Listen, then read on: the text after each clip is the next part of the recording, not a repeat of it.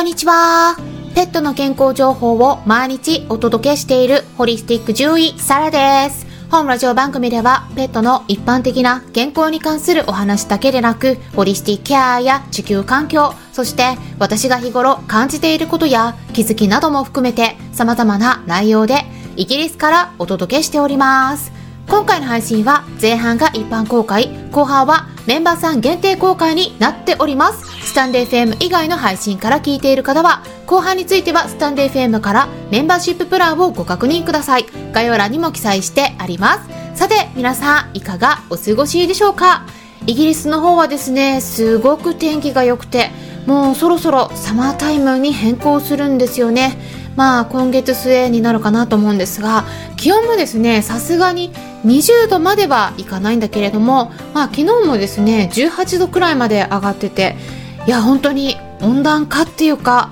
暖かい日が最近増えてるなっていうのを肌で実際に感じ取っているところがあるんですけれども日本はいかがでしょうか、まあ、私は冷え性なのでね暖かいのはいいんですけれども、まあ、うちの主人は暑がりで、まあ、冬でも半袖で過ごしているような人なのでもうこれからの時期は考えるとちょっと気がめいってくるというふうに言ってはいるんですがはい結構ね正反対な夫婦なんですよね。皆さんはいかがでしょうか？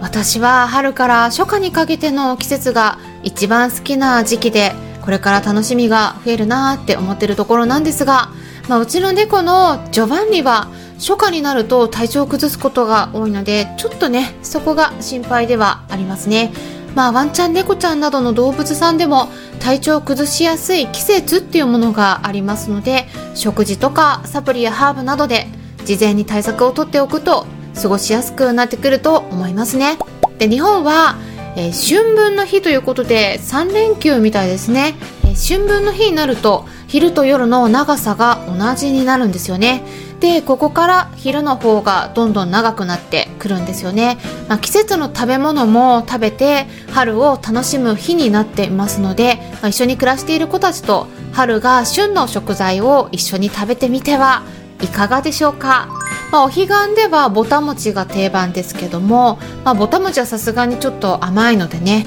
やっぱり先日も紹介したような菜の花とかホタテがおすすめです、まあ、私はイギリスにいるので関係ないんですがまあ、菜の花ってイギリスではなかなか手に入らないので、まあ、私はですねアスパラとかホタテのパスタを作ってみたりしたんですけれども皆さんも今日の夜いかがでしょうか？まあ、あとは、ハマグリとかブロッコリーとかでもいいと思いますね。まあ、最近、旬って言っても、いつでも手に入るようになってしまってるので、まあ、いい面、うん、季節感ないなっていうところはありますけれどね。えー、菜の花に関しては、ただちょっとね、シ酸の量は含められていたりはするので、まあ、シ酸カルシウムのタイプの尿石症を、えー、持ってる子に与える場合は、茹でてからちょっと茹で汁を捨てたりしてアクを取るようにするとちょっと安心かもしれないです。週酸の量を減らすことができます。それで今回はですね実は1回収録したんですがかなり長くなってしまったので 前半と後半という形で2回に分けたいと思います。いや本当はですね毎回の配信の内容もだいたいいつも10分くらいに抑えたいなと思って収録してるんですよね。うん、なんだけど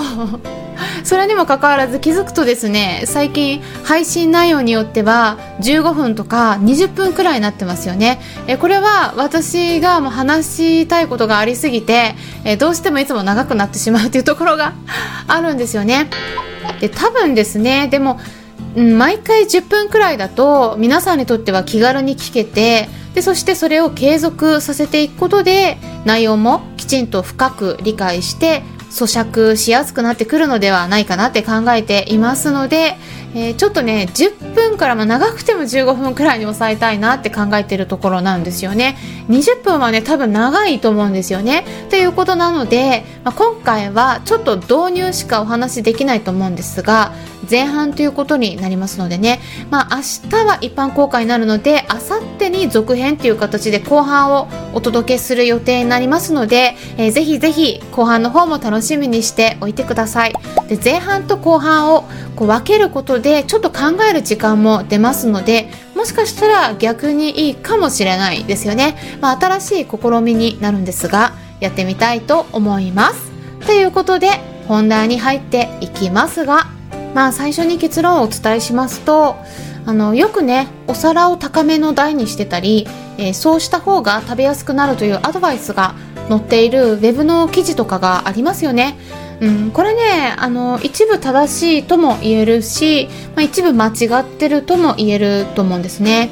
まあ、ここすごく重要なポイントになりますのでそれについて実際のところどうなのかお話ししたいと思います興味のある方はぜひ最後まで聞いてみてください。で実はですね昨日少しだけお話ししたんですがその後ですねちょうどメンバーさんからこのコミュニティの方でいろいろとコメントを受けていたんですよね。で質問もあったので、まあ、そちらにもメンバー限定で、えー、今日お答えできればと考えてるんですが、まあ、どんなコメントがあったのかまずは簡単に言いますとまず吐き戻しを減らすために多少は高い位置の方がいいと聞いていたんだけれども、まあ、ちょっと疑問があったというコメントとかそれから吸い込んで食べる癖のある足の長い子は高い方がいいかもと思っていましたというコメントとかあとはドライフードを食べた直後に吐いてしまう猫ちゃんにはフードボールの高さをつけると儚くなると言われているとかうん。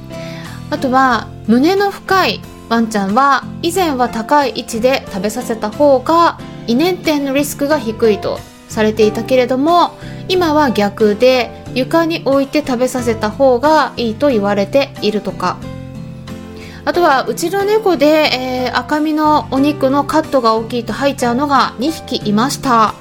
とかそれからたまにえずく感じがあるのはもしかするとスープが多くて水分と固形物のお肉とかを一緒に食べるのが難しいからかもしれません。え高い差を変えるよりも水分と固形物を別にした方がいいのかなと思いました。